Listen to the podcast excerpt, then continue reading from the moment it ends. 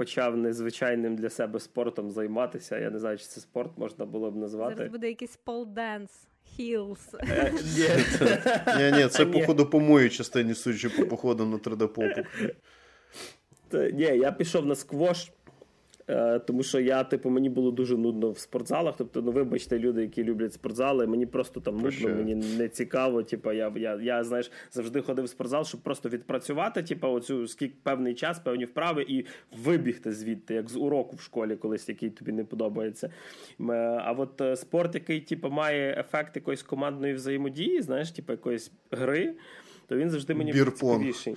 Типу. Так. Е, коротше, пішли, пішов я на сквош, думаю, спочатку мені здалося таке, типу, що ну, це ж якась маленька ракеточка, ти просто е, б'єш об стінку м'ячиком, тут взагалі ніякого навантаження нема. Я за 40 хвилин. Е, виліз звідти в мокрий, просто від поту весь. Це настільки, якщо ти ну, дійсно рухаєшся, а не просто стоїш, Ця фігня настільки з тебе соки вижимає, бо ти і і руками, і ногами рухаєшся, і повертаєшся, і стрибаєш, і бігаєш, і все підряд. Типу, е, коротше, так що, типу, це був той той варіант, коли я недооцінив типу, маленький простенький спорт.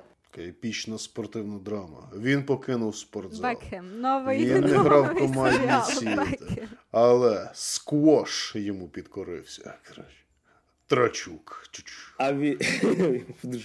і, і цей звук кінці. Типу, бо вони, походу, зараз про всі вже все знімають. Типу. Лишився ти. А все ми не встигли подивитися. Вибрали ми сьогодні на випуск е, тільки декілька варіантів, а не весь наш Netflix. І навіть сьогодні, якщо не помиляюся, без документалок від. Е, Першої людини, яка в нас сьогодні в студії Максим Морозюк. Всім привіт на наступний раз на верстат. Валерія Степані.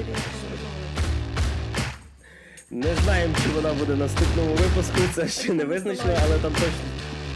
Але точно буду я, мене все ще звати Григорій Тачук. Ви слухаєте подкаст «Стати що?» це 98 випуск і ми поїхали.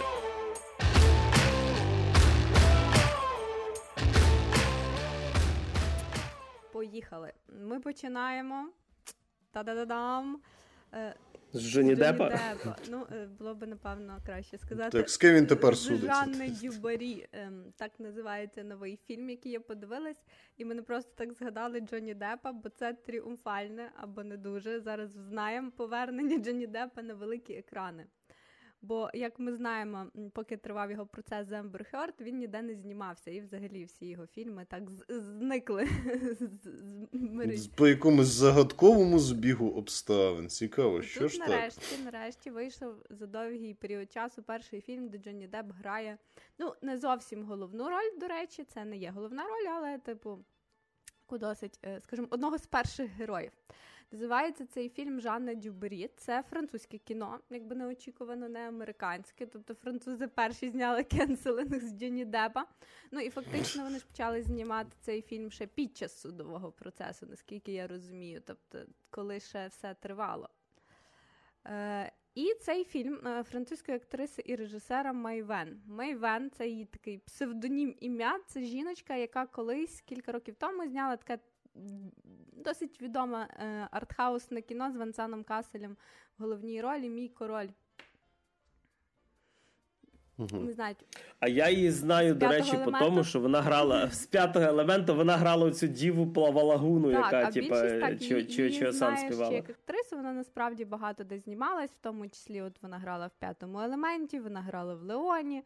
Е, І е, вона ще знімає. Ну, але ж кажу, з найвідоміших її фільмів це от мій король, який вийшов у 2015-му, всі інші, типу, так собі. Ну і тут Жанна Дюбарі, про яку досить багато говорили, але скоріше говорили якраз в контексті, бо там знявся Джонні Депп. Е, Вона ж ця Майвенн, вона ж в цьому фільмі не просто режисер, вона якраз і грає головну роль в Жанни Дюбаррі. Тобто вибирати, Як да, вибирати довго не приходилось. Тобто вона ж в нас тут і головна зірка. Про що це кіно? Значить, це історична костюмована драма про, як ви вже зрозуміли, Жанну Дюбаррі. Хто така Жанна Дюбаррі? Жанна Дюбері це фаворитка Людовіка XV, яка в свій період е, ну, не просто була його фавориткою, а була його дуже-дуже великим коханням, е, яку е, він зміг прилаштувати при дворі. Ну і це така типу історія кохання цієї пари, ніби справжньої любові. Хоча сама Жанна Джубері по сюжету нам про це розповідають в фільмі. Це бідна дівчинка з притулку, яку забирають у монастир. Після монастиря її забирають е, жити до купця, де вона живе, так тобто і підпрацьовує. Плюс вона славиться тим, що вона в нас куртизанка, тобто займається самі розумієте, якби чим. Така, типу, да, знатна. Репетиторство. Саме так, так, так, трошки гейша. Е, І, власне, як куртизанка, вона і потрапляє при двір Людовіка 15-го, а Людовіка 15-го у нас якраз і грає Джонні Депп. Ну і ми слідкуємо за такою love story цих двох е, голубків, скажімо так. А тепер я пробіжусь взагалі по фільму. Тобто цей фільм дуже не канонічний для якогось 2023 року. Я так скажу. Я вже давно не бачила взагалі таких костюмованих історичних драм. Мені здається, що вони всі закінчились в глибокому 2000-х, коли ми дивились там Марію Антуанетту. Софію Зараз тільки Бріджертони зайняли, мені здається, цю нішу. Це не зовсім історичне кіно, а тут все-таки це зовсім не історичне кіно. Жанна Дюбрі, вона все-таки на історичних фактах. Ну і перше, що кидається в очі, це звичайно, що те, що це дуже така пафосна, помпезна, костюмована драма. Тобто костюми, декорації, це все знімалось на локаціях Версалю, в Версальських садах, в Версальському палаці. Тобто там дуже такий шикарний розмах. І зразу можна зрозуміти, що вся, напевно, більша частина бюджету цього фільму пішла саме на костюми, декорації, зйомки і операторську роботу. І це все дуже насправді красиво, це все дуже вражає. Тобто я ж кажу, вже таке враження, що в нашому демократичному світі давно вже в кіно ніхто на це гроші особливо не, не витрачає.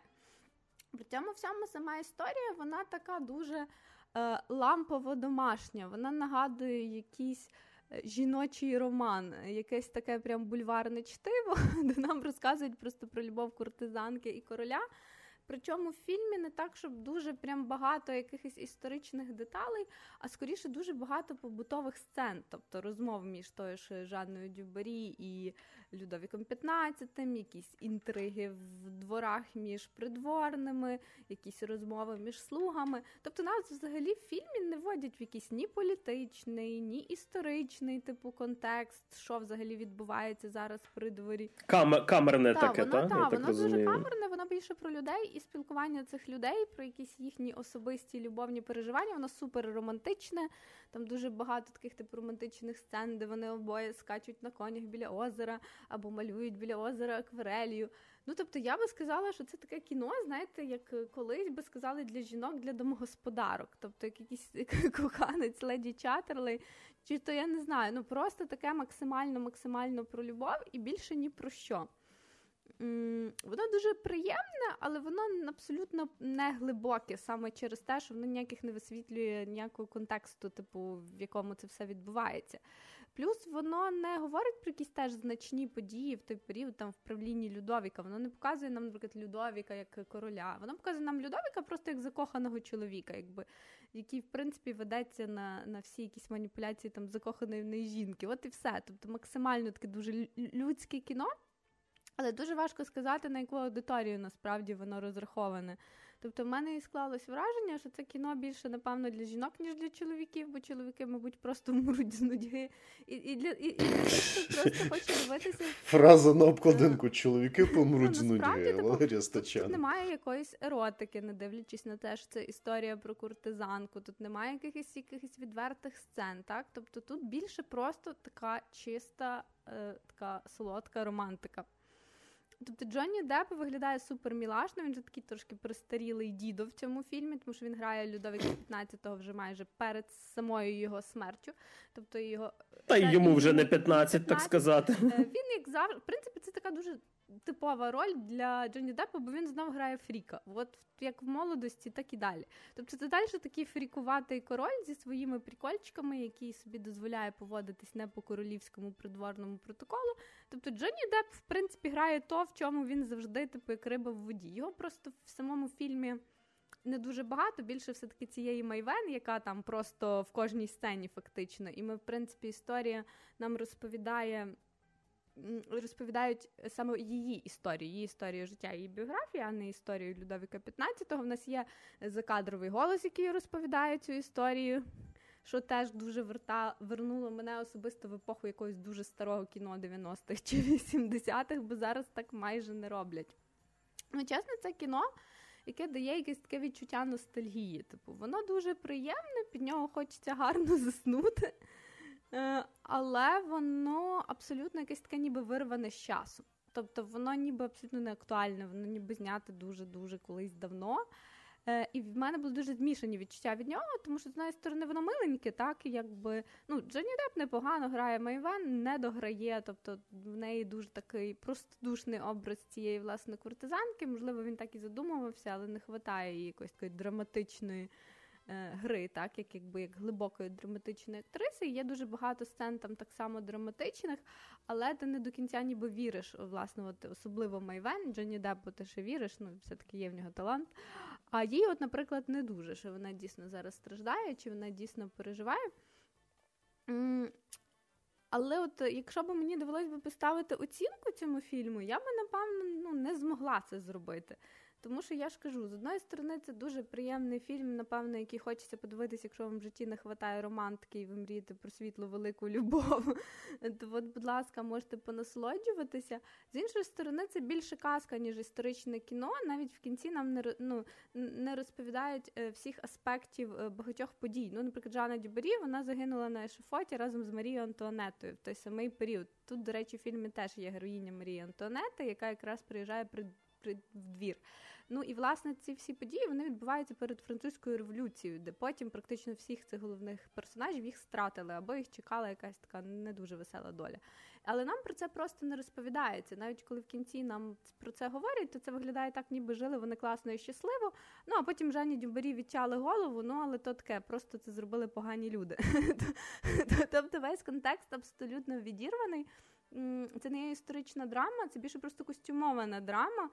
І е, від цього фільм дуже багато втрачає, бо я чомусь все-таки очікувала, що це буде така глибока історична драма, де нам покажуть якусь, е, якийсь кавалок історії Франції, якісь там перипетії, які відбувалися. І нам просто показують побутове життя двох закоханих людей. Це дуже фільм на любителя, це дуже специфічне кіно. Е, не можу сказати, що я його раджу всім, але я ж кажу, я його раджу тим, хто просто хоче щось таке легеньке подивитись. Можливо, навіть в форматі в нас побачення перше, і ми хочемо щось подивитись. Ну, типу, будь ласка. Тобто такі Окей, я я запрошую якось тоді чуваків до себе на хату і кажу, чуваки, вас чекає сюрприз. Типу, прям дивіться, буде супер. І будемо разом дивитись. Ем, ще раз, яке називається? Жанна я вже забув. Жанна Дюбарі. коротше. Тобто сама назва показує, що це за кіно, я вам так скажу. Чоловіки помруть від нуди. На обкладинку. Та й деякі жінки теж, пробачте, замість. Деякі жінки теж. А далі що, Макс? Рухаємося до Netflix, але не до того, що ти любиш на Netflix. Так, шановні слухачі, на ці два тижні в мене виключився режим старого пердуна. Я все-таки вирішив для різноманіття подивитися якийсь художній фільм або серіал. І я подивився е, фільм, про який ми навіть з Григорієм трохи говорили, що хто то трохи обговорювали ще до того, як я його глянув. Це фільм Рептайл. Я поняття не маю, як він українською. Лазуни. Він, е, Лазуни. Рептилоїд. Рептилоїди. Е, він на Нетфліксі якраз є з українським дубляжем, повністю дубльований, і так, там плазуни. Типу, в принципі, нормально. Добре, що ну, що подивися фільм. Якісь, да. Це, добре, що не рептилоїди. Ну що ж, подивився фільм Плазуни, але я дивився його в оригіналі, тому якщо хтось зацінив український дубляж, то вже розкажете в коментарях або ще десь. Я в кінці добавлю про дубляж, фільм теж побачив, але огляд на тобі, бо в мене і так сидів. Як скажеш, як скажеш.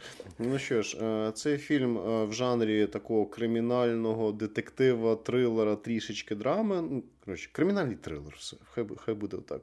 В якому знімається доволі прикольний каст з трьох акторів, яких я доволі рідко десь бачу. Це у нас Бенісіо Дель Торо, Джастін Тімберлейк, і навіть повернулась в якості доволі милої мілфи Аліса Сільверстоун в кінематограф, яку, можливо, такі трохи старіші слухачі пам'ятають по фільму Бетмен і Робін. Так, вона Бетгерл грала.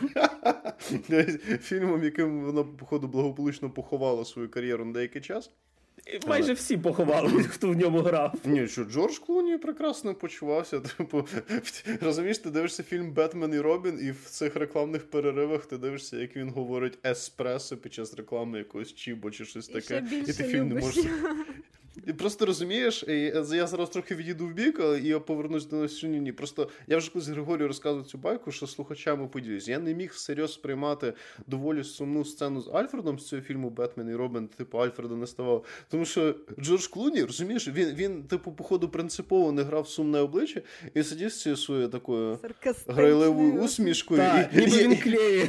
Та, та, ніби він клеє Альфреду перед А він ще йому каже I love you, там, типу. Фактично. І я просто чекав, коли він запропонує Альфреду еспресо. Десь типу, тому що... Ладно, повертаємось до.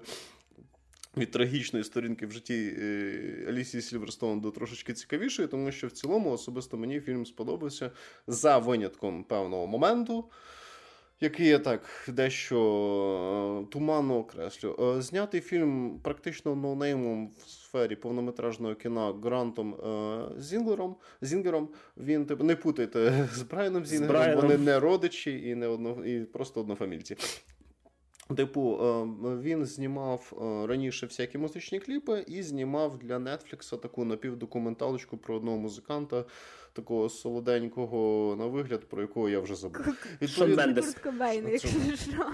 Ні, ні, ні, ні, Шон Мендес ще не поснідав з дробовика, все нормально. Типу.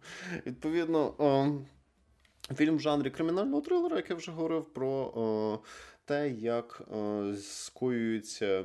Або ні, давайте трохи підведу якось елегантніше. Бен Аффлек разом зі своєю дружиною. Не ду... Бен Боже, Аффлек? Бен Аффлек, боже, Джастін Тімберлейк, Джастін Тімберлейк. Оце Дуже схожі чуваки. Та-та, як постійно. Що ім'я схоже, що зовнішність просто Та й один в кар'єра один. Також. Так от персонаж Джастіна Тімберлейка грає дуже щасливий, дуже задоволений подружжя. Його дружину звати дуже гарним ім'ям Summer. Відповідно, в них явно відбуваються такі взльоти і падіння по стосункам, показується вся їхня рутина.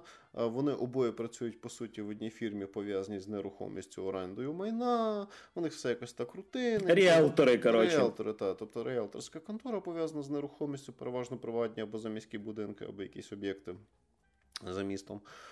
І все якось для них дуже душно, нудно і унило. І ця от дівчина якось так на пофіг там працює. Іноді приходить на якісь там зібрання, коли цей Джастін Тімберлейк, якого я путаю з Беном Афлеком, чомусь, типу, е- просив, він не прийшов, вони ж там то довольні, то недовольні. І все якось так рутинно душно проходить. І тут в один прекрасний день, коли дружина Тімберлейка. е- виконує чергове своє робоче замовлення, приводив порядок будинок перед тим, як його показати.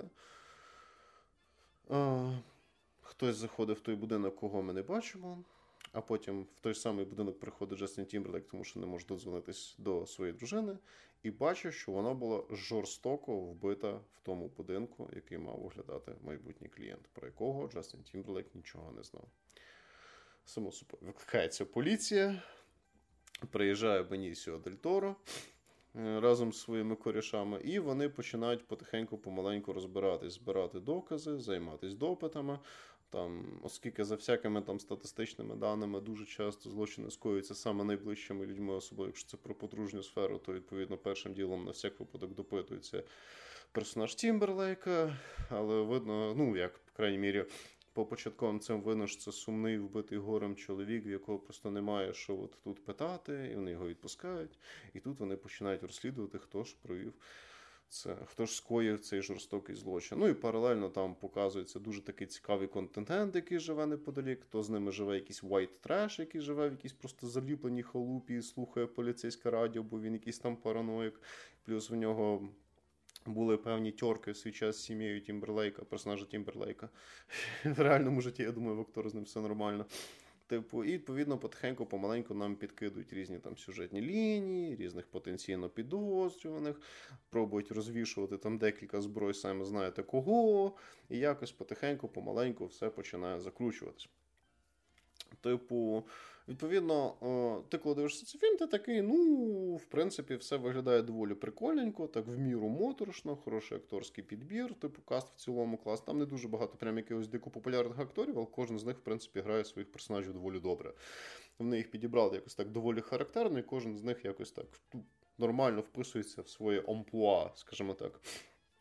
Ну і само собою, в походу цього от розслідування починають вскриватись все такі специфічніші і специфічніші нюанси. Але що прикольно в цьому фільмі, що окрім розслідування, е, на відміну від одного серіалу, про який ми розкажемо з Григорієм в наступному випуску, там ще зроблений дуже гарний баланс, як е, я напевне зараз дуже здивую людей цим порівнянням, як в True Detective. Коли тобі паралельно з тим, як розслідується доволі дивна справа, доволі комплексна і незрозуміла, де все складніше і складніше зрозуміти, що сталося. Вам вже показує трішечки цього от особистого життя а, героїв е, історії, причому не тільки поліцейських, які розслідують цю справу. Відповідно, трішечки показали їхнього життя, трішечки показали справи. Там, не знаю, е, знаходять якогось підозрюваного, хоп, з підозрюваним стається нещастя, і то вже не зрозуміло, чи він, чи не він, але пішли потанцюємо в місцевий салон. Коротше, як це ведеться в деяких цих містах що досі. Щось там ще розслідується, розслідується, хоп, хтось там підозрює свою дружину в зраді, або якийсь там коріш навпаки підбиває, не, не, не, яка чвіха, я, коротше, там, ну, це, та я дружині твої нічого не скажу, Дельторо таке, ні, ні, ні, я одружений, де нахуй. От, типу, і відповідно, і так далі. Тобто тобі потихеньку трохи того, трохи того, трохи того, трохи того.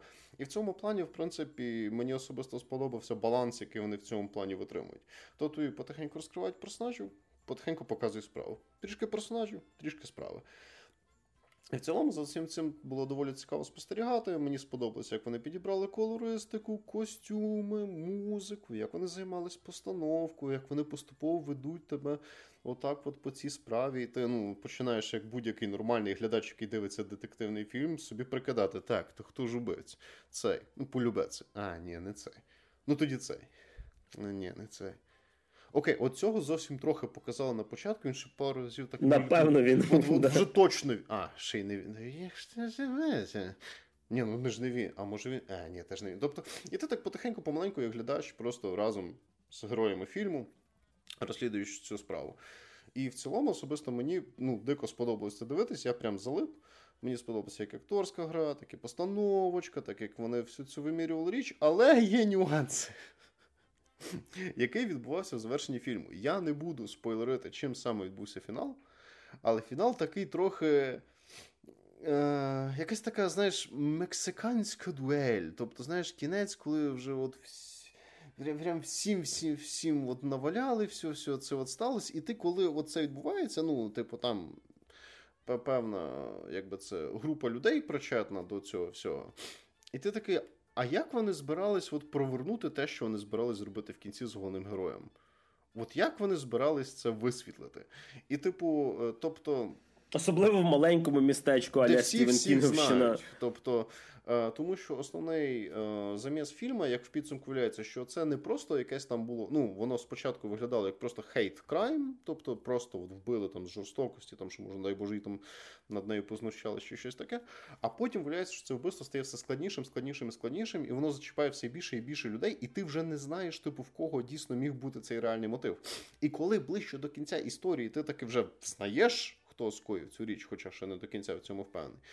І, типу, ну, заради справедливості, сюжетний поворот прикольний. Тобто, це не сюжетний поворот заради сюжетного повороту, все доволі логічно підведено, все гарно зроблено. Тобто, всі ці доказові ниточки дуже гарно підведені, але. Ти такий. А а як в очах от негативних персонажів мало спрацювати те, як вони збирались самі розрулити цю ситуацію? Тому що, знову ж таки, як сказав Григорій, все відбувається в районі, в маленькому містечку, де всі всіх знають, де. Е, наш головний герой разом зі своєю мілфою їде в якийсь ресторанчик щось поїсти, і він пересікається з жертвою, е, ну з постраждалим в цьому злочині з чоловіком. Бо не так багато ресторанів в їхньому не місті. Так просто. Я б хотіла тобто, подивитися на таку історію в Тернополі. Так. Якщо не слухають якісь режисери. Якщо десь там когось заріжуть, я надіюсь, в Лєри буде алібі, то якось взагалі не класно це звучить. Відповідно... Ну, але ми розкажемо про екранізацію. Так, так, ми обов'язково Netflix права продамо. Відповідно, і це. І ти такий, ну окей, це трохи так при, при, при, при це самлює. Але в принципі, заради справедливості, це якась моя суб'єктивна проблема з не знаю. 90% фільмів в жанрі детективів. Тобто, практично завжди в цих детективів фінал він місцями викликає певні запитання. Може, я занадто багато трукраєм документалок дивився, і це Ти в мене знаєш, як виглядає Може бути. Та-та, я знаю, як виглядає справжній вбивця, я знаю, як його по-справжньому знаходять. І заради справедливості так, в реальності це набагато нудніше, ніж в художньому кіно, і тому. Напевно, що був цей якийсь цікавіший прикольний ефект, тобі ніби надають от такі от види розв'язки. Ну і в принципі мені сподобалось, що фільм дозволяє собі лишити такий доволі сміливий соціальний коментар. Тобто, це той випадок, коли ось це якби це соціально-політичний, соціально-психологічний посил, він умісний, він там, де він має бути, він не підлітково максималістичний, але він дещо примушує трішечки задуматись або зробити якісь певні висновки з того, що ти бачив в цій історії. Що теж доволі класно. Тобто тобі за ним, в принципі, цікаво спостерігати. Тобі подобається, як він зроблений з технічної точки зору, і з точки зору постановки, і при цьому він примушує тебе трішечки задуматись. Тобто, попри те, що місцями він якийсь такий трохи трохи там специфічний на любителя фінал, я особисто любителям якихось детективів, трилерів. Я кажу, так, порівняння буде дивне, але якщо, наприклад, подобається той ж самий True Detective або якийсь Озарк, то я, в принципі, дуже-дуже дуже рекомендую. Він дві з копійками години, і це разом з титрами і разом з інтро, то в принципі він не займе дуже багато вашого часу. Рекомендую дивитися як в дружній компанії, так і самому, так і з дівчиною. Якщо, наприклад, фільм про французьких куртизанок буде вже аж зовсім ні в яку. Так що. Я однозначно ставлю лайк. А, від від, себе скажу, від себе скажу, що він мені трошки довго розкачувався, і в мене було таке відчуття, що спочатку це мав бути як міні-серіал якийсь. Угу. Тобто в нього такий темп, типу, от чисто міні-серіал. Навіть оця така побудова, як Макс каже, що там то показують е, детектива, то їхнє особисте життя, воно такими прям порціями. І ти думаєш, що типа, от тут могла би серія закінчитися і друга початися. Та, але але кінцівка, от як Макс сказав, на що вони взагалі надіялися, мені насправді так само цікаво. А як буде, ем, ну, типу. Той, хто лишився в живих, скажімо так, теж розгрібати це все. Мені теж це цікаво. Типа, фільм тобі так закінчується, просто оп, і титри. Так, вони ще, ну як, вони по великому рахунку певний конклюжен, як це модно говорити в наших селах, підвели, але певна їжа для роздумів лишилась на тему частини, скажімо так, людей, причетних до цього. І теж якось воно так. Ну, але знову ж таки. Я особисто ставлю фільму лайк. А, і до речі, і мені Сільверстоун і Дель Торо, вони мені тут нагадують реалістичну сімейну пару. Не кіношну, типу, де ми такі всі, типу, з супер зачісками, де такі. приходимо в великий будинок. Красиві з карт'є. Кож, кожен раз там супер е, шикарне якесь там оце спіднє більйо, типу, всі такі накачені. Чисті.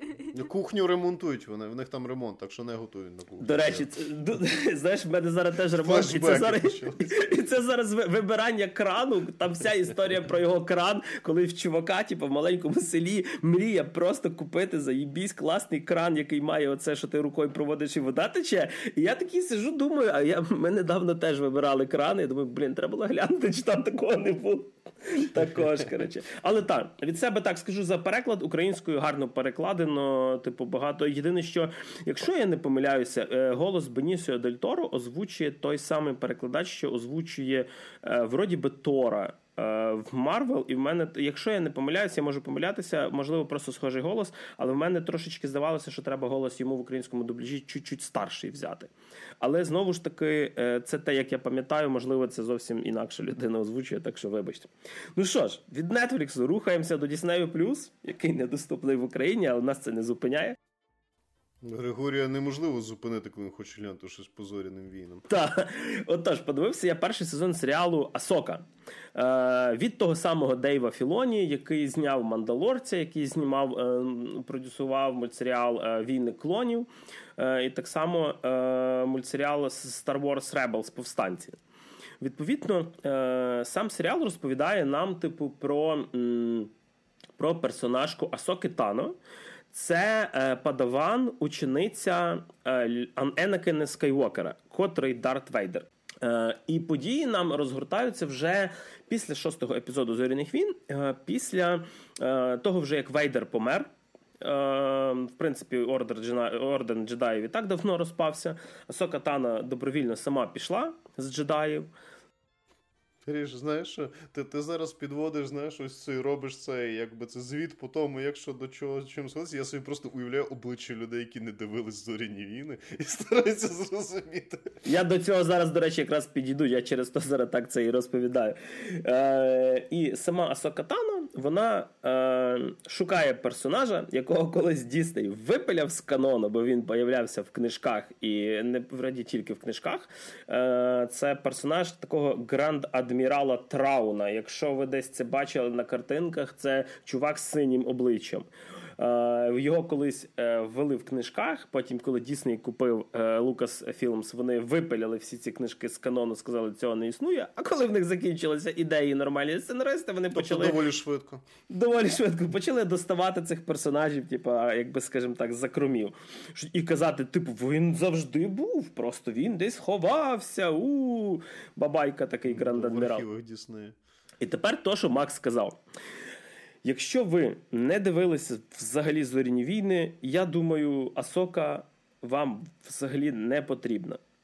Якщо ви дивилися тільки фільми по зоряних війнах, наприклад, там цих чи 6 чи 9 фільмів, хоча 6 потрібно, ну, типу, 7, 8, 9 вони йдуть набагато пізніше. Да, ну, вони, в принципі, Не дивіться це лайно. Якщо ви подивилися оці старі дві трилогії, вам, в принципі, теж не буде зрозуміла Асока Тано, тому що персонажки Асоки Тано немає в фільмах. Вона була в мультсеріалі Війни клонів. Який доволі, до речі, класний. Можу чисто порадити, і це дуже хороший е, випадок, коли слухають фанатів, коли вони спочатку закрили серіал, не закінчивши його, а через кілька років випустили типа 6-7 серій, щоб завершити його, бо фанати казали, блін, ми хочемо кінцівку. Це було дуже круто, насправді гарно закінчили. Отже, щоб нормально подивитися Асоку Тано, типу, на відміну від мандалорця, як, для якого не потрібно взагалі не, нічого. Ну, Який можна спокійно дивитись з нуля. Це з нуля, навіть навіть не знаючи зоряних війн, в принципі. Так, ну, просто Цьому це... перевага мандалорця. Да. Е, До речі, тут е, у руля той самий Дейв Філоні, що і Мандалорця рулив. Так от, mm. щоб подивитися, Асоку потрібно бачити перших бачити, е, шість. Бачити, так, потрібно бачити. Це вже для початку. І бажано чути. А, Потрібно ну, перших шість епізодів зоряних війн треба треба подивитися, просто щоб розуміти, типу, що Короче, був Вейдер, є імперія. через півроку зустрінемось. Далі е, бажано подивитися. Е, в принципі, я б сказав би не обов'язково, але бажано подивитися мультсеріал Війни клонів. Але якщо ви його не хочете, бо там щось багато сезонів, то серіал, який називався Повстанці, просто блядь, необхідно подивитися. Якщо людина не дивилась повстанців і каже, що їй Асока заїбісь серіал, вона бреше. або підпише, а вона або бреше, або типу. Або вона просто сиділа там, знаєш, в телефончику дивилася. Тому що всі, абсолютно всі персонажі, які тут є, вони це персонажі серіалу Повстанці. До речі, дуже круто, що вони підібрали акторів. Прям візуально схожих на анімованих персонажів, і це Тут я чесно кажу, це дуже класно, тому що зараз всі е, забивають болт і просто міняють е, персонажам там расу, міняють їм вигляд, стать, все підряд, просто щоб залізти в social justice, але просто інклюзивність. Про інклюзивність я теж сьогодні поговорю. Чекай. До речі, слухай, а на Disney Plus там часом перед першою серією не появляється цей генеральний директор Діснея і не каже: дивіться, для того, щоб насолодитись цим серіалом, ви зараз дивитесь це, потім це, потім ні, це, ні, потім це, і тепер можете повертатись якогось приємного перегляду. Гріша просто такий пролог вальнув, що я би вже, напевно, забила дивитись ту асоку, бо підготовка дуже серйозна до неї. Це це тобі не жарти, тут вже треба. І тут, і тут розумієш, типу, якщо навіть якщо навіть е, сприйняти цей сюжет в стилі, типу, ну от є бувша джедайка, я типу, щось там чув про зорні війни, джедаї це лицарі з світловими мечами, і вона має ціль. Типу, тобто в неї, в принципі, вона є не самурай. ціль. Так, вона не самурай. Е, В неї є. Е, тобто вона впевнена, що цей гранд адмірал Траун він живий. Е, тому що в серіалі Rebels він пропав, можливо, загинув разом з одним з персонажів серіалу Rebels. І відповідно, типу, вона хоче переконати людей, які зараз за новою республікою, що типу, ребята, є чувак, який підпільно будує собі армію. Знов. І бажано його знов, бо бажано його знайти. Бо він, коли її добудує, він прийде на нашу таку мирну, типу, класну республіку, яка перемогла імперію, і тепер займається тим, що там городи садить просто, типу, а не забар... не займається оборонкомплексом особливо. Ну, відповідно, це основний типу, сюжет. Ми шукаємо, скажімо, нашого гранд-адмірала Трауна. Паралельно нам показують двох моїх улюблених персонажів в цьому серіалі. Джаджа Пінкс і 3PO? Ні, е, немає, немає. На жаль. Е, е, Показують двох джедаїв, які були колишніми джедаями. І тут є цей класний один сюрприз сумний, а другий класний. Першого Бейлона Скола грає Рей Стівенсон. Це е, доволі прикольний актор, якого ви могли пам'ятати в в серіалах е, в боже фільмах про Тора. Він Вольштага грав. Це такий масивний, бородатий, просто чувак з такою харизмою в цьому серіалі, що коли він з'являється в кадрі. Та срати мені на ту Асоку. Він коли б'ється з Асокою, він тут, типу, негативний персонаж. Я за нього вболіваю. Тобто, це от ти розумієш, що типу, він може меч не виймати, він просто може кулаками її завалити. Це така машина стоїть. І в нього є падаван, е, молодша учениця, яка навпаки така маленька худенька, і її грає українка Іванна Сахно. Що дуже круто, Е, Та Іванна Сахно, вона є українська і американська актриса. Зараз більше знімається в Америці. Mm. Свого часу вона, звісно, як і будь-хто, напевно, з українських акторів не знімалася в всяких рашистських кінофільмах, але зараз здебільшого більше в Америці. Вона теж грає таку. Е, агресивну падаванку, яка е, між світлою і темною стороною якось е, стрибає туди-сюди. Тобто вони тут не є прям ситхи. Вони, типу, колишні джедаї, які в е, період, коли джедаї вже не є такою великою силою, прийняли. Свою сторону, яка їм була вигідна. І оцей дует це просто краще, що є в фільмі. Сильний, мудрий чувак з кучою досвіду, який вчить оцю падаваншу, стримує її таку, знаєш, злість. І вони не є такими, ну прям злюки-крюки 16. Типу, вони виживають, я б сказав би, в цьому плані.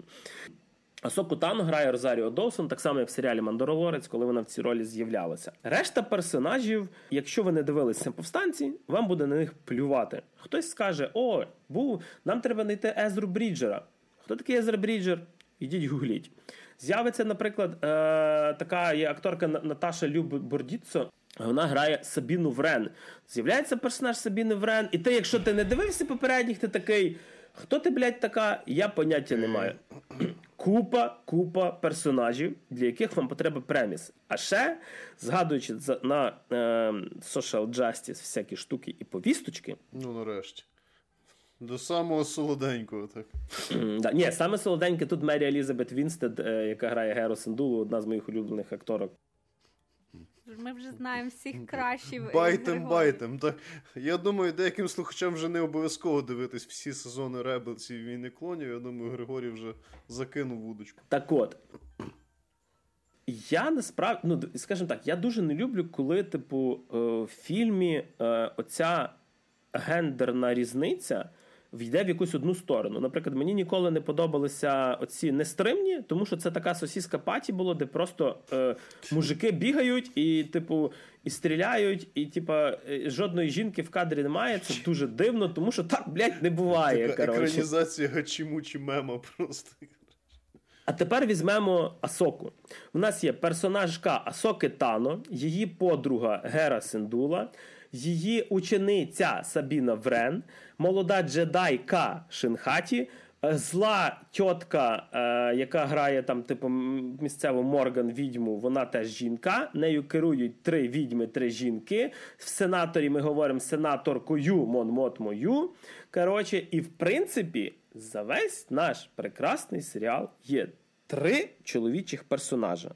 Штурмовиків, які в масках ходять, я не рахую. Бо вони що... теж можуть бути жінками. На секундочку. Коротше, є гранд адмірал Траун, який з'являється доволі не зразу, і який гарно зіграно е, Ларсом Мікельсоном зіграний, але, типу, я не буду вам сказати про його мотивацію і те, як він щось робить, але певні питання в мене до нього викликаються, чесно кажучи. Я от ну, мені хочеться запитати, чому саме так.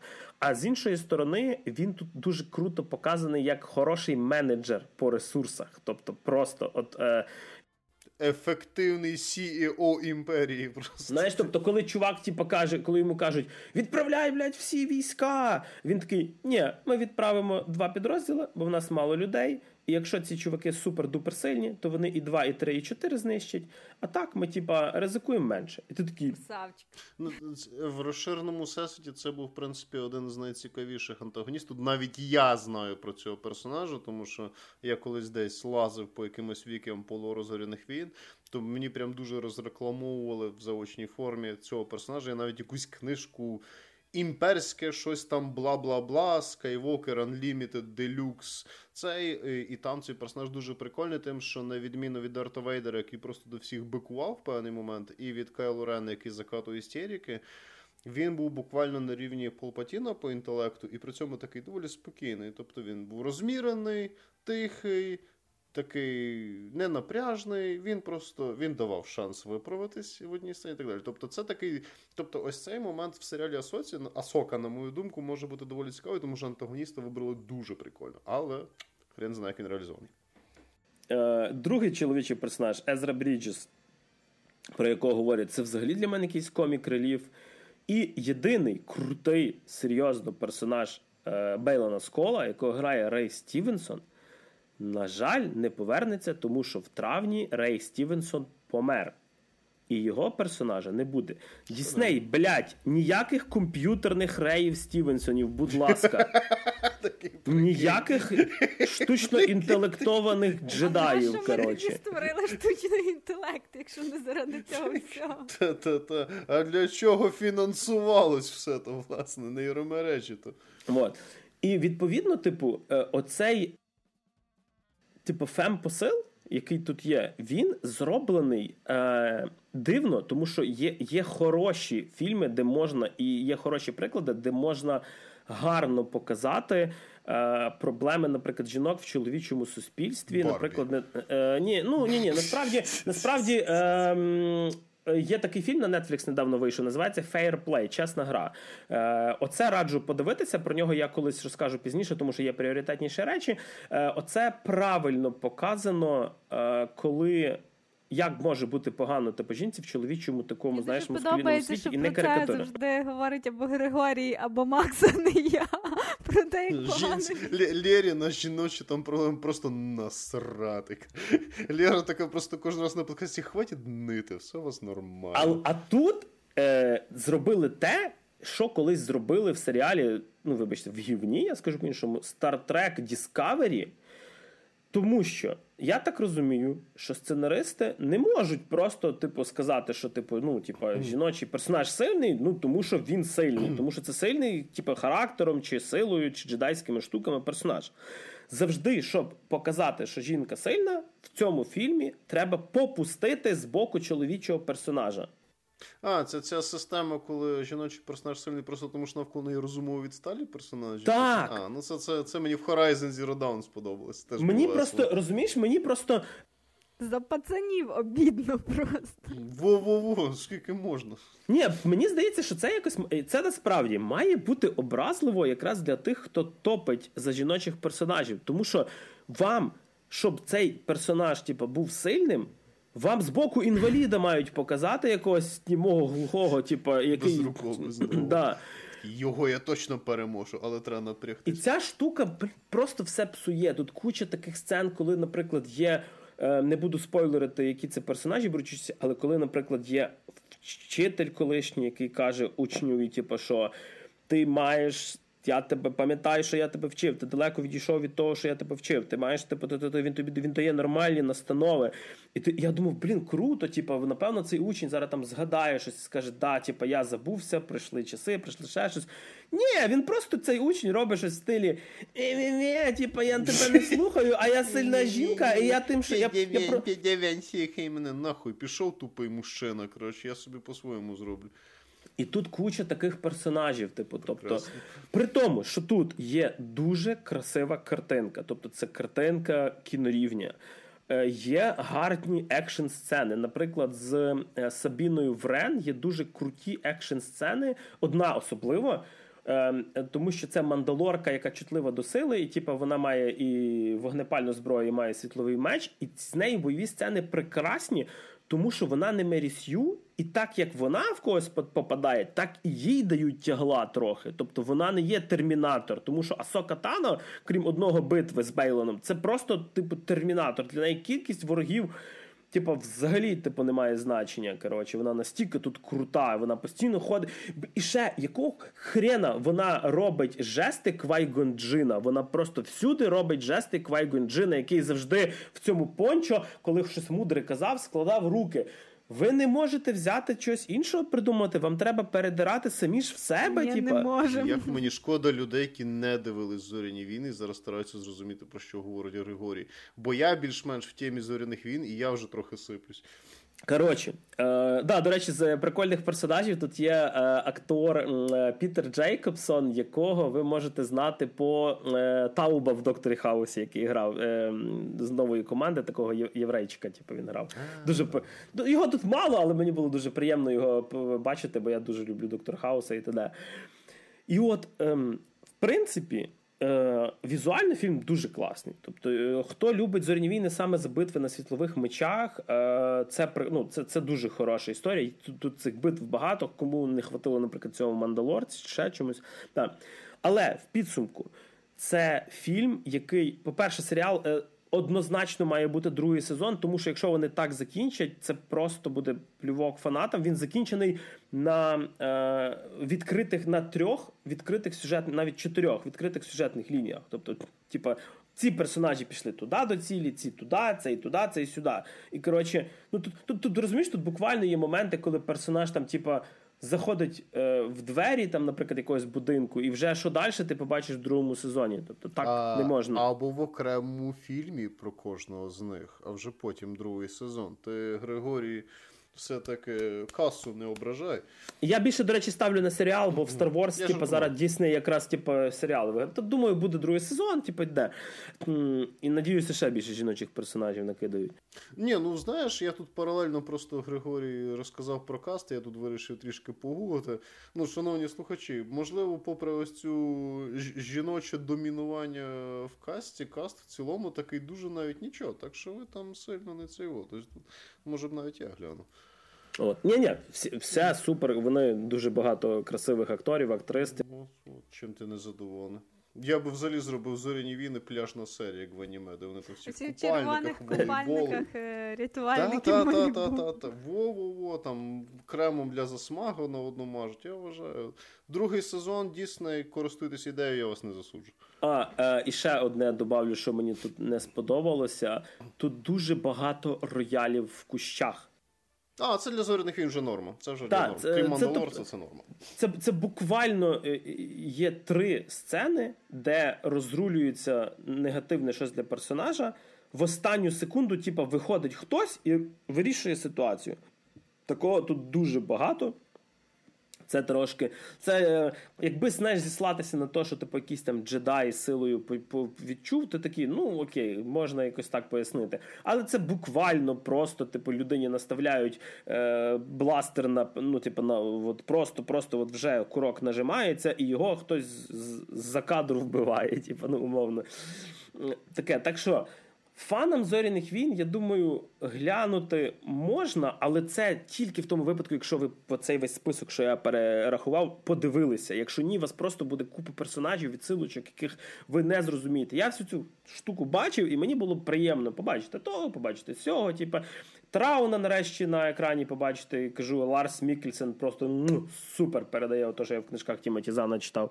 Е, Всім, хто не дивилися зоряні війни, просто це проходьте. Хай вас оцей хайп в соцмережах, типу, бо дуже багато інфи не дивує. Це не то, що варто починати, це не то, що варто знайомитися з зоряними війнами. Е, єдиний такий варіант, який можливий, як на мене, це починати дивитися старих фільмів або Мандалор. Це відірвано від всього. І я б сказав би навіть перший сезон, тому що другий він вже там з серіалом про Бобу Фета, там вже і Асока, там вже нові. Там вже починається все намішування. Знаєш, це в принципі от проблема того, що Дісней робить з зоряними війнами, крім за винятком початку Мандал першого півтора першого сезону Мандалорця. Типу, проблема полягає в тому, що вони постійно от.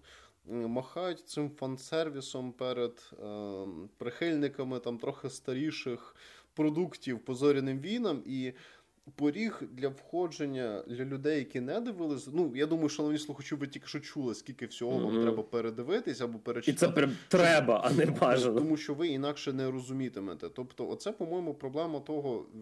в Яку ситуацію створила Дісней, вони просто без кінця і краю мусолять фан-сервіс. Ну, типу, якщо що Григорій більше обізнаний в лорі зоряних війн, він явно більше це все десь, тому що я, наприклад, ці анімаційні серіали практично не дивився.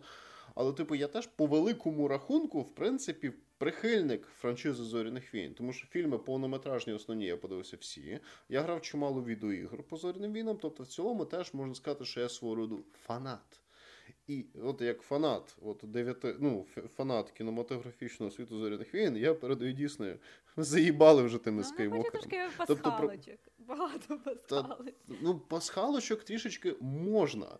Але є різниця між тим, знаєш, коли тобі надають якийсь трішечки контент, який там декілька фанатів в кінотеатрі або під час перегляду впізнають такі, о, як прикольно, і тим, коли просто це мусолиться, мусолиться і мусолиться. І от цим якраз дуже гарно вистрілив Мандалорес. Попри те, що Мандалорес, він, в принципі, теж, типу, в певній мірі пов'я... ну, бо це, бо це світ, типу, зоряних війн. Але мені, наприклад, Мандалорес дуже гарно що, тому що мені не треба чухати собі візки і згадувати так, хто цей, хто цей, чому він там, а як там, і не бачити ще певну кількість сюжетних дир. Оце Мандалорес гарно зайшов. Ти реально можеш не дивитись нічого по зоряним війнам, навіть не знати, що це таке, і просто подивитись ось цей. Е, фентезійно-космічний вестерн, яким були перші два епізоди зоряних війн. Ну, ще ті. ті Чи четвер, четвертий, п'ятий. Четвертий і п'ятий, блядь, тут теж проблема ще з цими нумераціями. Відповідно, е, зоряним війнам їм треба пере, ну, не перезапуск, їм просто треба нову історію. І не нову історію про персонажів, про яких вже десятки годин контенту, а нову історію. І це проблема, Я тут яку дам не 5 розуміє. копійок. Е, Діснею варто подивитися ще в свою одну інтелектуальну власність, якими є комікси Марвел. Тому що якраз там зробили все дуже і дуже розумно. Тому що комікси Марвел по зоряних війнах е, видавалися спочатку певні, які, типу, там про Люка Скайвокера і про цих всіх, зробили дуже хороший хід конем. Вони, наприклад, зараз видають е, комікси про персонажів так званої Високої Республіки, яка від подій всіх фільмів, типа там 100 тисяч років вперед. І там немає ні скайвокерів, нікого. Ти починаєш читати, в тебе нові персонажі, тобі не треба знати лор, тобі не треба знати там, типу, всяке попереднє. коротше. Е, Ти просто читаєш типу, новий комікс. Або вони навіть коли беруть якусь епоху, тому що є комікси е, часів е, оцих фільмів, де Дарт Вейдер, і вони відірвані від сюжету. Тобто, наприклад, є run сюжетний про Дарта Вейдера, де тобі не треба нічого знати. Тобі просто в першому абзаці розкажуть, хто такий Дарт Вейдер, і просто його пригоди. Чи там вони створили персонажа е, чувіха, така, типу як Хан Соло, її звати доктор Афра, якщо я не помиляюся. І вона не чорна, до речі. Ну, і це такий пригодницький комікс про, так би сказати, такого Індіану Джонса. Угу. І він відірваний від всяких е, оцих, типа, там не потрібна ця підготовка, про яку я розказую.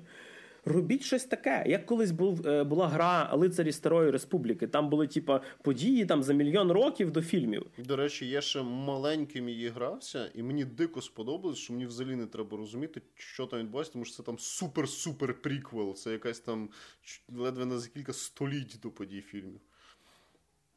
І це якраз прикольний підхід. Ну, типу, ви маєте світ, е, ви ви можете використовувати, ну, типу, да, хай будуть джедаї, хай будуть Ну, без них ніяк. Тут це все Так, таке. люди люди це люблять, це зрозуміло, це продається. коротше. При тому, що серіал Андор, де взагалі не про джедаїв, прекрасний. І от якщо вам сподобався Мандалорець, і ви е, ну, типу, в зоряних війнах не проти подивитися такого.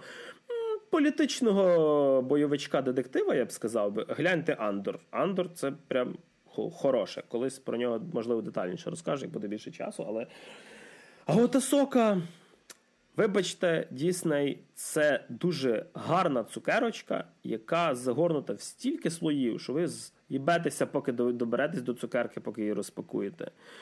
Так що ми, напевно, що рухаємося до від світлої сторони сили до чогось темнішого. Ми рухаємося до падіння дому Ашерів. Це нова робота Майка Фленегана. Е, хлопця, який дуже любить хорор. І який... І дуже любить своїх акторів. Так, і дуже любить своїх акторів. Всюди грають. Напевно, вже бачили мемчики в неті, де просто актори з цього привиду е, будинку на пагорбі, як він там українське.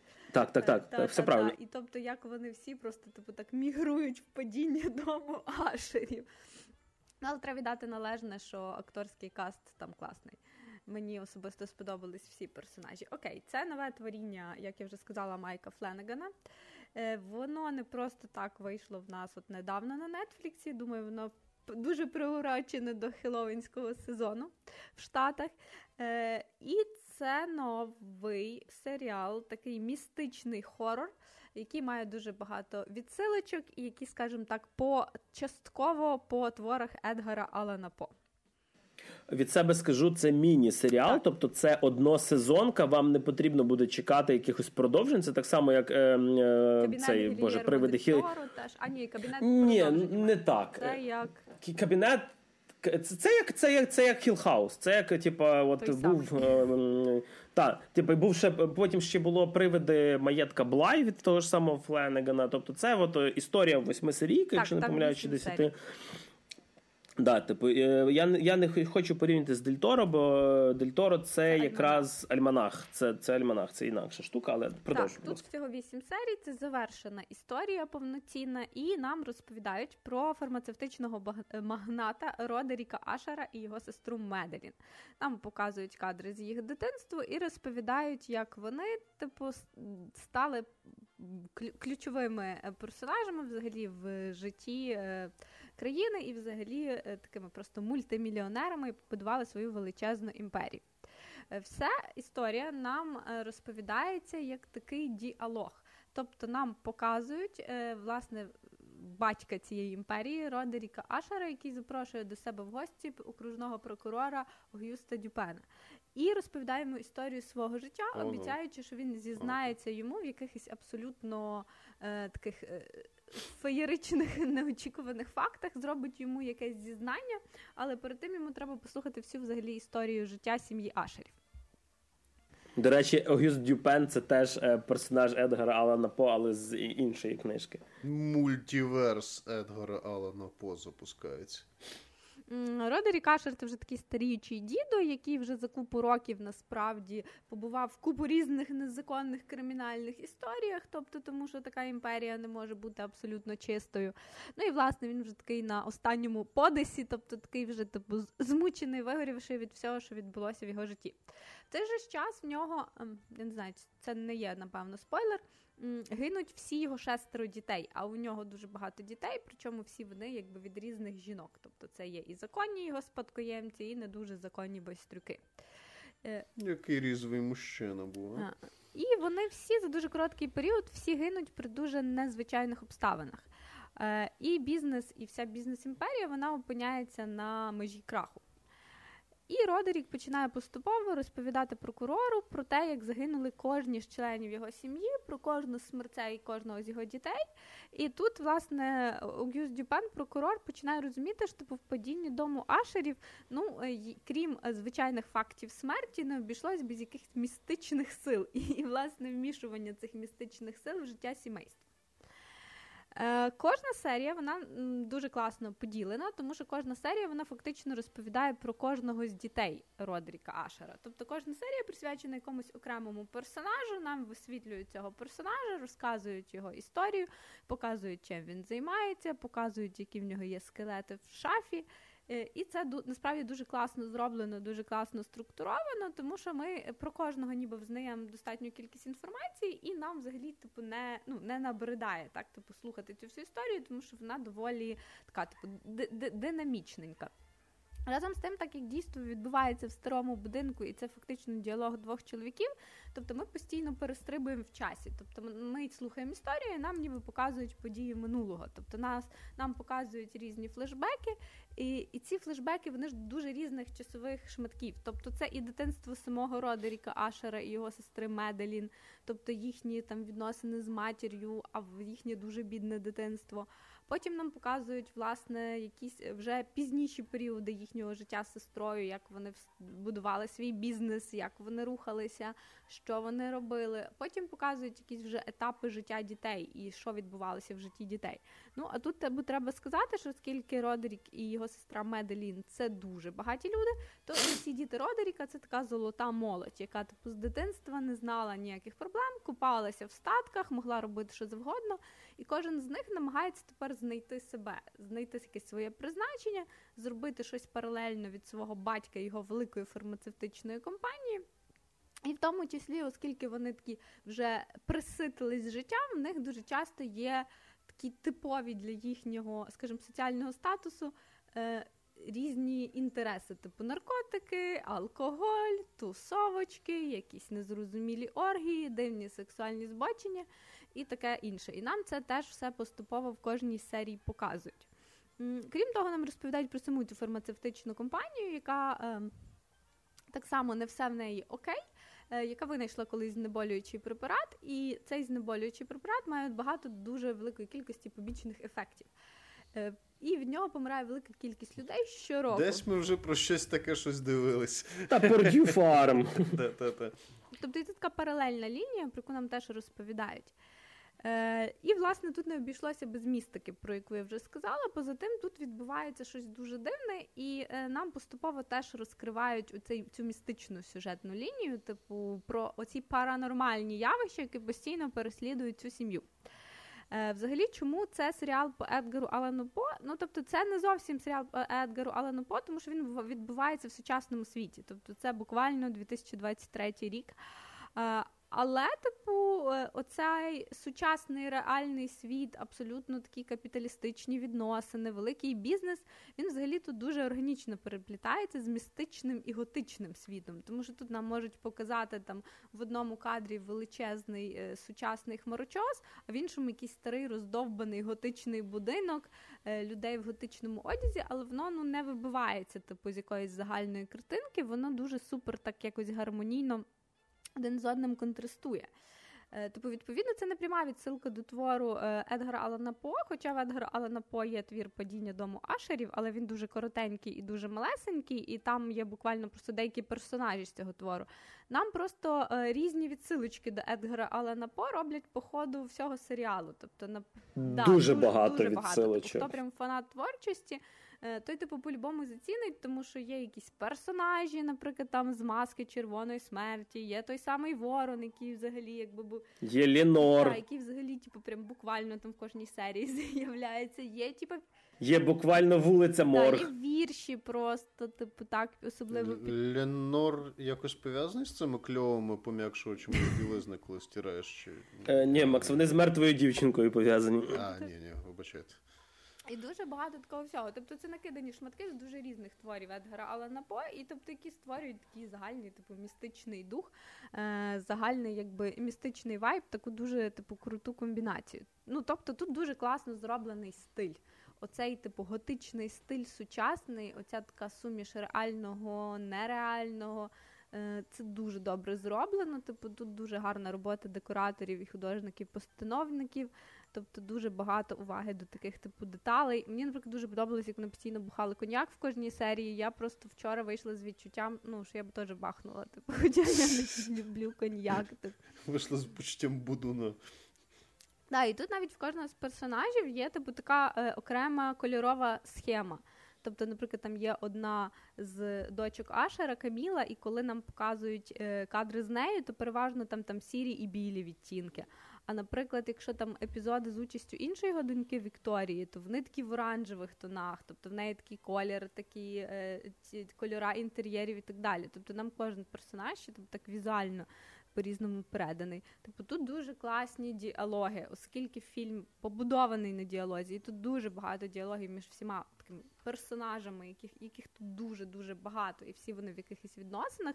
За цим цікаво спостерігати за рахунок того, що просто типу, дуже класно прописані е, діалоги між цими персонажами. Так само головна антагоністка цього серіалу, е, така таємнича пані, яку звати Верна. Ніхто не знає, хто вона. Але але якщо ви вмієте грати в анаграми, то Верна можна перекласти і буде Рейвен Ворон. Ну, тим не менш, типу, вона така дуже загадкова загадкова пані, типу, е, яка так само, типу, хоча вона негативний персонаж на перший погляд, вона такий, типу, нібито антагоніст. Зараз я до цього дойду. Типу, тим не менш, вона один з найцікавіших типу персонажів взагалі в цій історії, хоча їй е, не так багато екранного часу віддається, особливо спочатку її дуже мало, далі під кінець її все більше з'являється. Загалом там всі персонажі, коли ми починаємо з ними знайомитись, ми досить чітко усвідомлюємо, що вони всі супер неприємні. Вони всі супер паскудні, в них всіх за, за плечима є якісь дуже брудні, дуже нехороші історії. Що це явно люди, в яких ну нічого немає спільного з моральними цінностями. І чим більше ми дивимося серіал, тим більше в нас відрази насправді практично до всіх персонажів, хто там є. І і лише кілька персонажів, і то переважно другорядні. Це такі, як теж сама Верна під кінець, або їхній адвокат е, Артур Пім. Це, типу, такі якісь персонажі, які не головні, але вони прикольно розкриваються по мірі серіалу, і ти навіть в якийсь момент починаєш до них е, відчувати якусь симпатію. Ну, тобто, особисто в мене навіть якісь таке типу відчуття. Співчуття до них з'явилось в той час, як навпаки, головні персонажі з падіння Ашерів вони просто викликають чим далі, тим більше огиди. Типу, до речі, Артура Піма грає Люк Скайвокер, Марк Хеміл якраз. І тут, Він дуже він тут дуже. Тут ти... Так, дуже-дуже. До речі, це е, теж е, типу твір Едгара Алана По, е, повість про пригоди Артура Піма.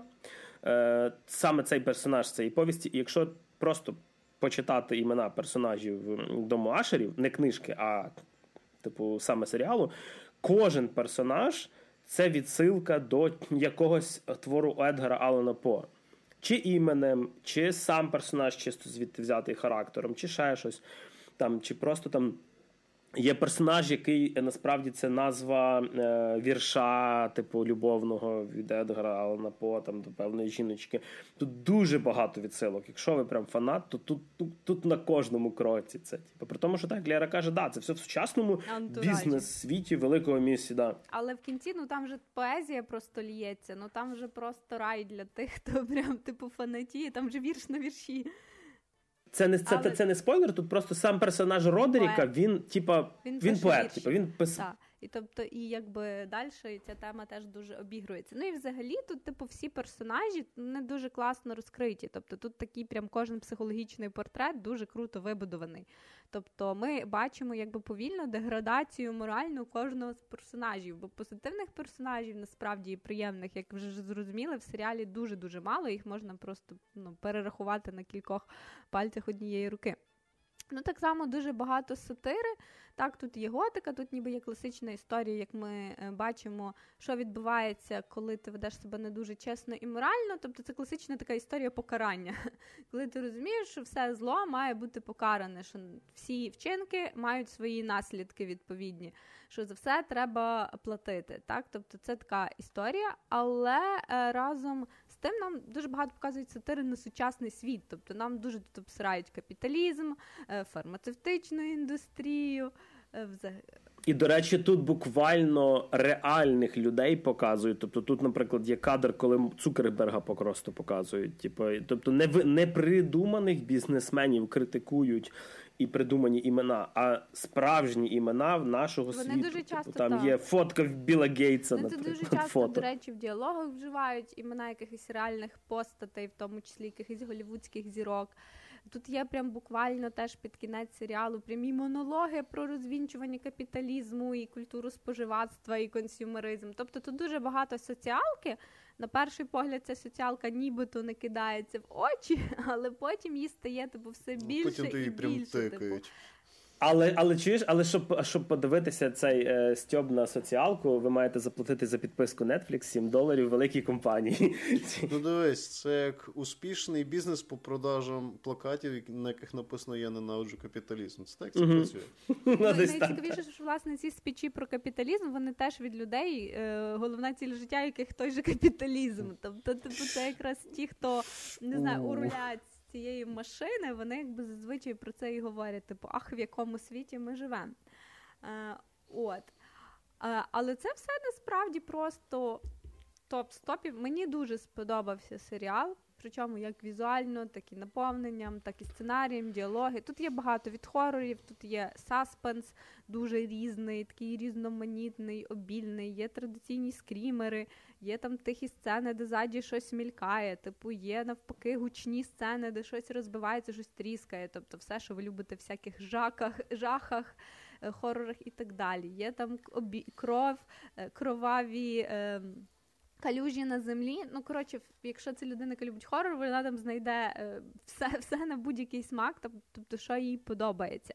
Є достатньо багато інтриги, тому що мені навіть спочатку це нагадало трошки детективчик, бо нам ж ніби розповідають про вбивства, і десь частково це якесь і розслідування, в тому числі, тому теж якби цікаво дивитися, бо це такий собі спочатку дуже навіть детектив, коли ти ще намагаєшся зрозуміти, що відбувалось. Потім ти вже трошки здаєшся і, і погоджуєшся, що, мабуть, і раціонального в цьому серіалі більше. Тобто тут є і дуже багато теж таких сцен еротичних. Типу, ну тобто, коротше, повне комбо Нетфліксу, все найкраще, типу, що Netflix вміє робити. Вони... Але якраз все найкраще. Та, це і вони, А вони гарно запакували. Тут нема такого, якби. Е, каламбура, де багато всього, і все супер напаковане і перевантажене. Тут все якось, типу, так супер дозовано і супер в балансі. Е, Та тут є якось багато, можливо, якихось ем, Е, вольностей та в сюжеті, щось більш осучаснене, можливо, щось не зовсім про Едгара По. Але, типу, оцей такий взагалі, вся ця така темна е, готична атмосфера, ну, насправді дуже круто зроблена. Тобто я кажу, що це один, мабуть, буде з найкращих серіалів осені. Та є питання, можливо, трошки до фіналу. Можливо, не всім він сподобається, і хтось очікує чогось іншого. А, Але в загальному, ну, типу, я би радила. Це от прям ідеальний хорор для такого класного осіннього вечора. Е, Я би сказав, би, це більше в стилі по, ніж коли, наприклад, спеціально знімали в стилі по блідо-блакитне око, де персонажі Едгара Алана По є, і там епоха вся і т.д., то тут це більше в його стилі. І при тому, що я, наприклад, не фанат поезії. Е, тут вона дуже гарно вплетена, місцями там аж до мурашок валить. Тобто візуальні деякі моменти. Я не буду спойлерити, але Лєра, думаю, зрозуміє сцена з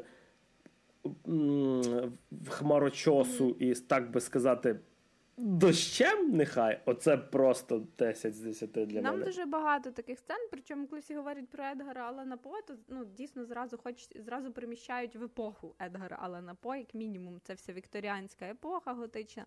Тут цього немає, тим не менш, навіть сама типу кольорова гамма. Костюми, діалоги, все це туди переміщує. Ну тобто, це дуже серйозний такий серіал на подумати. Причому мені здається, що він дуже для різної вікової категорії. Типу, як і для помолодше, так і, наприклад, я могла би це порадити своїм батькам. Я впевнена, що вони б більшість сенсів зрозуміли. Типу, це така історія дуже класична. Для сімейного перегляду. Ну тобто, це класична, в принципі, історія, тобто, яка зрозуміла всім. Це от моральна така зрозуміла тема. Кожен, типу, тут знайде дуже багато від нашого реального життя, і типу зрозуміє про що це на пофілософствувати, на подумати про смерть, мементо морі, що ти зробив в житті, що ти залишив за собою. Ну, вона цей серіал заставляє, в принципі, задуматись. І чудово, що він насправді завершений. Тут не проситься ніякого закінчення, продовження і так далі. Ну що ж, нарешті переходимо до улюбленого лярного блоку. Відеоігри. Відеоігри, пані та панове. Отже, ем, вийшла в 2023 році гра, котра називається Lords of the Fallen. Випустила її польська студія Hexforce. І якщо ви почнете гуглити, ви напевно зможете знайти ще одну гру з тією ж самою назвою Lords of the Fallen 2014 року, яку випустила зовсім інша компанія, яка називається CI Games. Але, е, скажімо так, типу, видавець нас далі CI Games і Deck 13.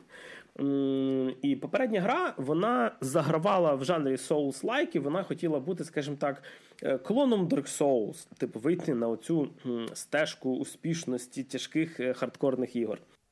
Причому одним з перших, до того як це було мейнстрімом, так робили.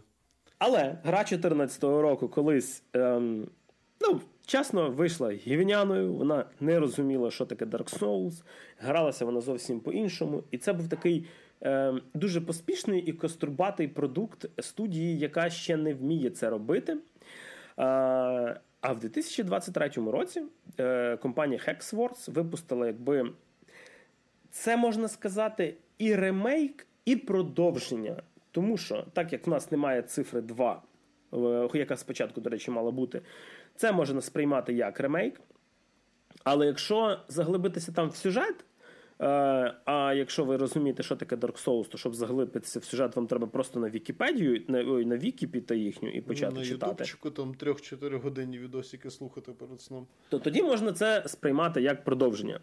Я ж закликаю сприймати це як абсолютно нову гру, ні з чим не зв'язану, не навантажуйте себе. Це не Асока, вам не потрібно великого порогу входу сюжетно.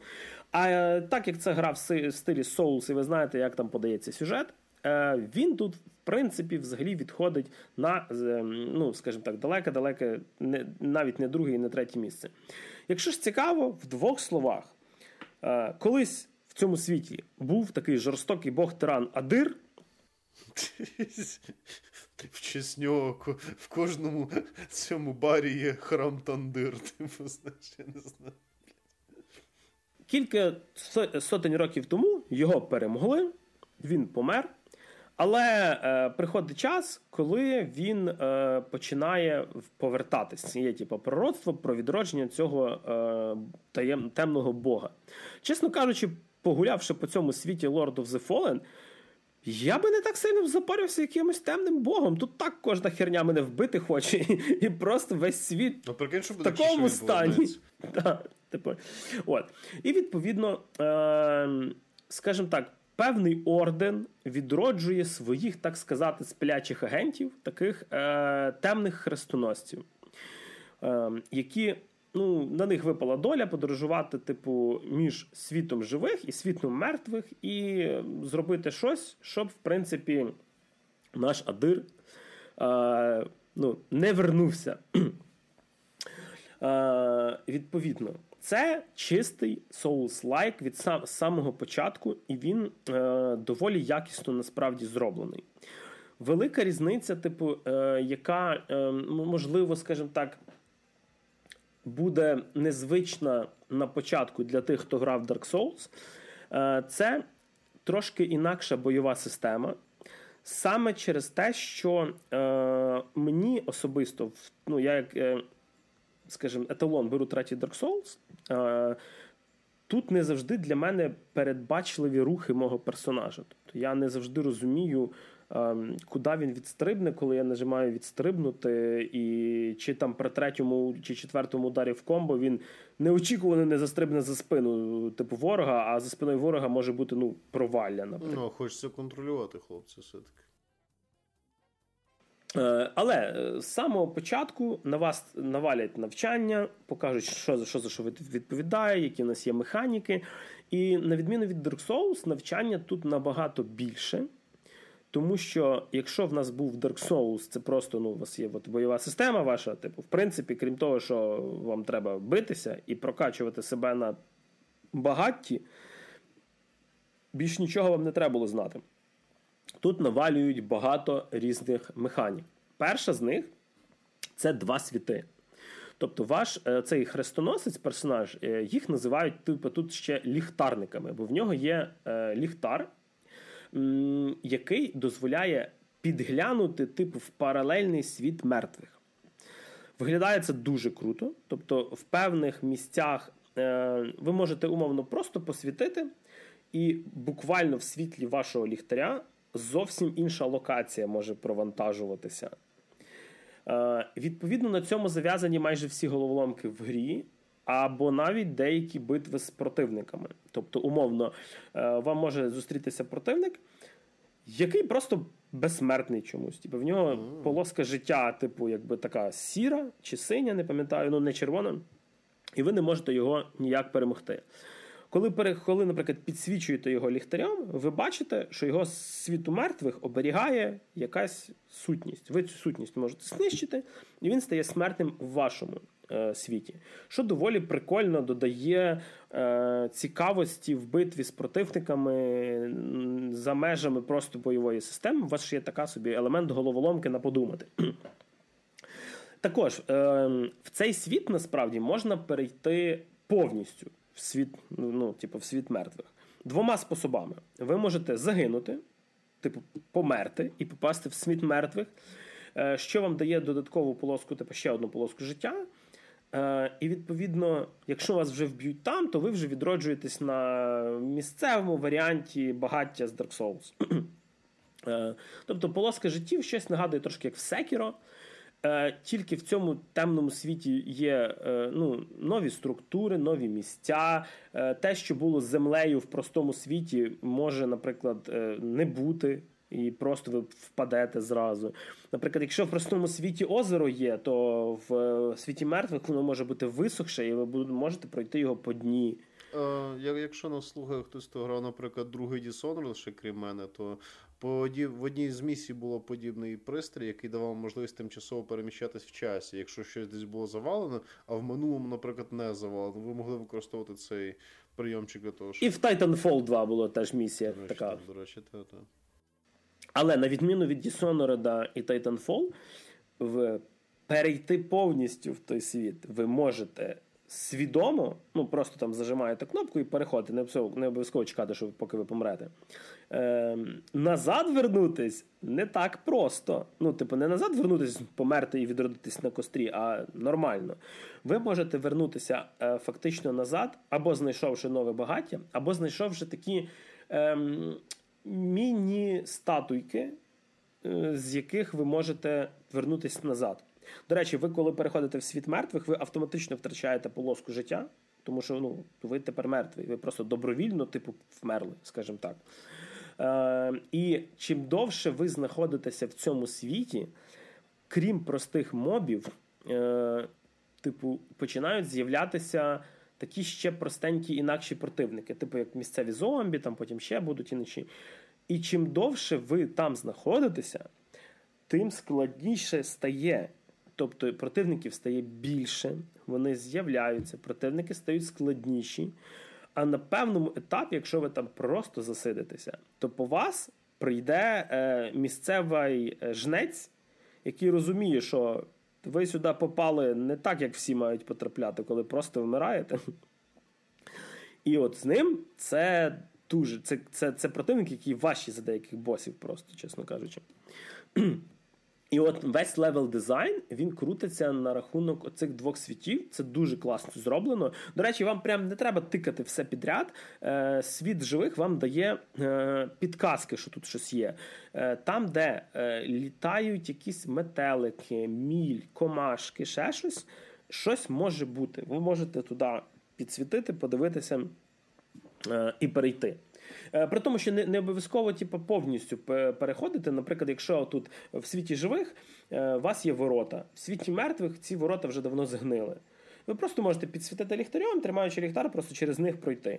Якісь більш складніші штуки, типу, наприклад, коли там в цьому світі е, мертвих, крім просто як пройтися, вам треба буде ще щось робити, наприклад, там мечом битися, то вже треба переходити повністю. Коротше. Ну, Воно спочатку видається складно, тому що гра насправді в першу годину часу вона цих механік на вас навалює багато. Тобто, е, наприклад, механіка є, коли ви з противника живого в живому світі в ліхтарем можете вийняти на кілька секунд його душу, надавати пиздяки цій душі, І коли він вернеться назад, ви його вдарите, то до цього удару додається весь ну, весь дамаг, вся шкода, яку ви цій душі нанесли. Коротше. Тобто, ну, воно спочатку складно і серйозно, я я дуже губився, там зажми цю кнопку, зажми ту, а з цею нажми цю. Але десь от через годинку-дві я дуже сильно втягнувся. І насправді, насправді, типу, навіть почало більше подобатися. Що мені ще тут сподобалось, тут можна створювати власні чекпоінти.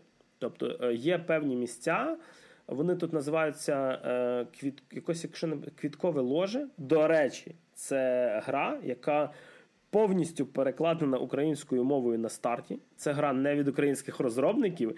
І тут я хочу сказати ще одну дуже класну, приємну штуку. І це не тільки про те, що гра не має російської мови, а про те, що москалики для того, щоб запустити машинний переклад на російську, е, в Стімі чи де там не пам'ятаю, е, написали якогось бота, який вам перекладає гру. Але так як боту тяжко працювати з не схожими мовами, він перекладає їм на російську з української. І відповідно стати. І відповідно їм, щоб грати цю гру, їм треба статистично ставити українську мову в грі. Так що стати...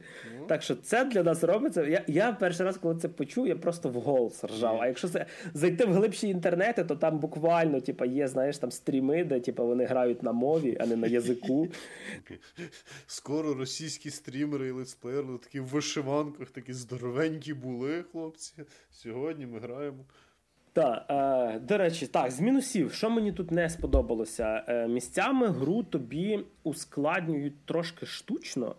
Тобто, коли е, противників от не якісно більше, а кількісно. Тобто тобі, наприклад, просто дають, знаєш, там, типа, не два противника, з якими цікаво битися, а їх ну, просто вісім. Ну, то ж тобі не треба думати, як ти б'єш, ти просто сидиш дрочиш кнопки. Да, і, і особливо, коли їх стає дуже багато, типу, і ви привикли lock-target робити на цілі. Е, в цій грі деколи камера так вжух зробить, типу, що ти просто не знаєш, де ти взагалі опинився насправді. Е, І спочатку так, типу, це е, воно робить таку проблему для мене, що мені не потрібно цих противників бити, тому що це прості, здебільшого противники з них мало дається місцевого аналогу душ. І я просто, ну просто їх починаю пробігати. Я в певний період розумію, що мені треба добігти там до боса чи ще кудись. І я просто всю цю юрбу пробігаю прямо і навіть їх не чіпаю. Тобто, якби їх було двоє-троє, я би, можливо, їх би бив би на них щось би там краще. От Для мене краще, хай будуть складніші противники, але їх менше. При тому, що сам level design прикольний. Є оці всі штуки, коли ти типу десь пройшов якусь локацію, потім знайшов якийсь ліфт, і він тебе вертає в локацію, там, яка була спочатку, і це все зацикльовується. Хоча грьобане гніздо воронів, який місцевий Блайттаун, хто грав Dark Souls, той знає мою біль. Типа, воно дуже його дуже багато спочатку, і воно просто бісить. Е, І ще тут є платформінг. Час від часу треба стрибати, і зроблений він дуже дивно, тому що тут є кнопка стрибка, як е, в Elden Ring, але ти не можеш стрибнути на місці. Тобто тобі завжди треба розігнатися, щоб була можливість стрибати. Ти не можеш йти і стрибнути. Це дуже дивна штука. І так само для людей, які вже почали грати, і яким, наприклад, е, ухиляння від ударів стає тяжким, е, дам таку пораду, яка мені теж допомогла. Е, коротше, коли ви нажимаєте один раз відстрибнути, хоч немає анімації, що типу, ви там робите перекат по вас удар все одно не пролетить. Тобто це фрейм, якби ну, невразливості практично. Від деяких ударів не спасає, але так. А коли ви нажимаєте два рази, він робить класичний оцей перекат, як в Dark Souls. Але якщо в Dark Souls перекат це для того, щоб е, уникнути шкоди. То тут це для того, щоб збільшити дистанцію між противником. Тобто, і все. Тобто, не не, не спамте кнопочку перекат по два рази постійно. Бо опинитесь на іншому краю карти. Так. Е, Знову ж таки, е, босів багато. Я поки пройшов десь половину гри. Е, Якщо не помиляюся, 30 босів. Е, Я йшов більше по обов'язкових, я пройшов в районі десятка. Е, Типу, візуально, до речі, гра просто прекрасно виглядає. Супер гарна, якісна картинка, але є одне але. Е, я грав на старті буквально в перший день, і на Xbox Series X грав, скажімо, на доволі неслабенькому залізі. гра просідала в кадрах, і деколи були такі фреймдропи, що гра просто фрізилась на долю секунди. І для ігор серії Souls, ну чи подібних, деколи це е, випливає в те, що в цю долю секунди вас просто вбивають. Коротше, Тому що, типу, ви не можете це передбачити. Е, За буквально там тижня-два, скільки там у нас ця гра вже вийшла, е, вже було три патчі, і гра вже більш підшліфована. Тобто, я би сказав би так: не вірте оглядам, де всі кажуть, що просто гра ідеальна, відшліфована і прекрасна. Е, це так, коли ви граєте на просто хай-енд ПК, ти просто, я не знаю, е, одна відеокарта, як пів квартири коштує. Тобто, але більшість людей грають не так. Да. Так. А це е, на консолях стан поганий. Якщо не помиляюсь, на PS5 там просто жах. Типу зараз. Ще не знаю, чи пофіксили, тому що, ну, вибачте, я купляю тільки на якійсь одній платформі, а не на всіх. На ПК такий просто ПК-геймер Григорій просто. Е, на, Ну, типу, на самому, типу, на Xbox зараз після останніх патчів цих фреймрейтів, просідання і фрізів стало набагато менше. Вони все ще є. Тобто, все ще стан технічний, не супер хороший. Але як на дебютний проект компанії, яка в принципі зробила першу свою гру, це супер. Якщо порівняти на ще один дебютний проект як великого релізу, наприклад, про який ми говорили е, позаминулому випуску про Lies of P, про Пінокіо. Пінокіо е, відшліфований, як би це двозначно не звучало, набагато краще. Е, Тут треба. Але але якщо Пінокіо був дуже дуже. Але Пінокіо, якщо був дуже лінійним, то тут все-таки світ відкритий, і дуже рідко є такі штуки, коли ви мусите пройти певного боса, бо більш нема куди йти. Завжди є два-три варіанти, куди піти. Е, Що для мене дивно, є певні ключові механіки, які не так просто зрозуміло, як розблокувати. Ну, тобто, я, наприклад, буквально е, вже пройшов десь четвертину гри. І в мене досі не було можливості перековувати, прокачувати свою зброю, хоча я знаю, що воно є в цій грі. Але просто щоб знайти коваля, як це зробити без Гуглу або від без пилососення абсолютно всього, я не знаю. О, тоді тобто... це канонічний. Так. Е, вот. Ну, просто, знаєш, там в третьому Dark Souls коваль був в тебе в хабі. Ну, завжди. був у тебе в Файрлінк Шрайні, але, типу, наприклад, в першому тут, треба було підзаморочитися. Тут теж є е, варіант, типу, Шрайна, е, така, скажімо, якийсь закинутий замок, церква, щось таке. Там теж є певні персонажі, і все по класиці. Цей персонаж прокачує тобі хілки, місцевий естус. Цей, це, звісно, все названо по-іншому. Там тут якийсь сангвінаріум, ще там щось, типу. На початку трошки важко це все було запам'ятовувати. Але ви потім до цього доволі звикаєте. Типу, тобто цей чувак продає, цей чувак е, не знаю, продає покращення для ліхтаря. Ліхтар, наприклад, переносить тебе в паралельний світ, значить чувак, який його покращує, він в паралельному світі знаходиться. Тобто все дуже просто. Логічно. Логічно. От, Так що від мене е, оцінка, я скажу, хороша, не прекрасна. Це на, тобто це не дифирамби, е, скажімо так, е, як я говорив про Baldur's Gate 3. Е, це дуже хороший Souls-like, і це на рівні Lies of P. Напевно, що я би сказав би одна з двох дійсно якісно зроблених Souls-like ігор, яка дасть вам вайби і е, досвід, яких вам подобався в Dark Souls, і додавить ще чогось від себе нового. Типу, тому що, наприклад, якщо uh, Lies of P, він брав з різних соус-лайків, це все поєднував, то Lord of the Fallen робить щось своє, і це прекрасно. Uh, подивимося, як буде далі, чи будуть якісь доповнення, чи буде якесь продовження, тому що старт неї доволі хороший, і uh, вона показує теж ту саму штуку, яку показав Assassin's Creed Mirage. Нарешті.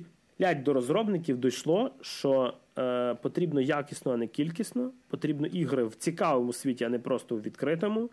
Потрібні ігри, де не треба мікротранзакцій, де не треба кучу мультиплеєрних штук, де не все зводиться до сесійок, а хороша сінглова гра, е, вона продається, вона приносить хороші оцінки. І навіть е, при поганому технічному стані гравці, коли задоволені продуктом, вони почекають патчі, вони не будуть там, типу, оцінки погані ставити, і вони проголосують за цю гру гривнею, що я в принципі і зробив.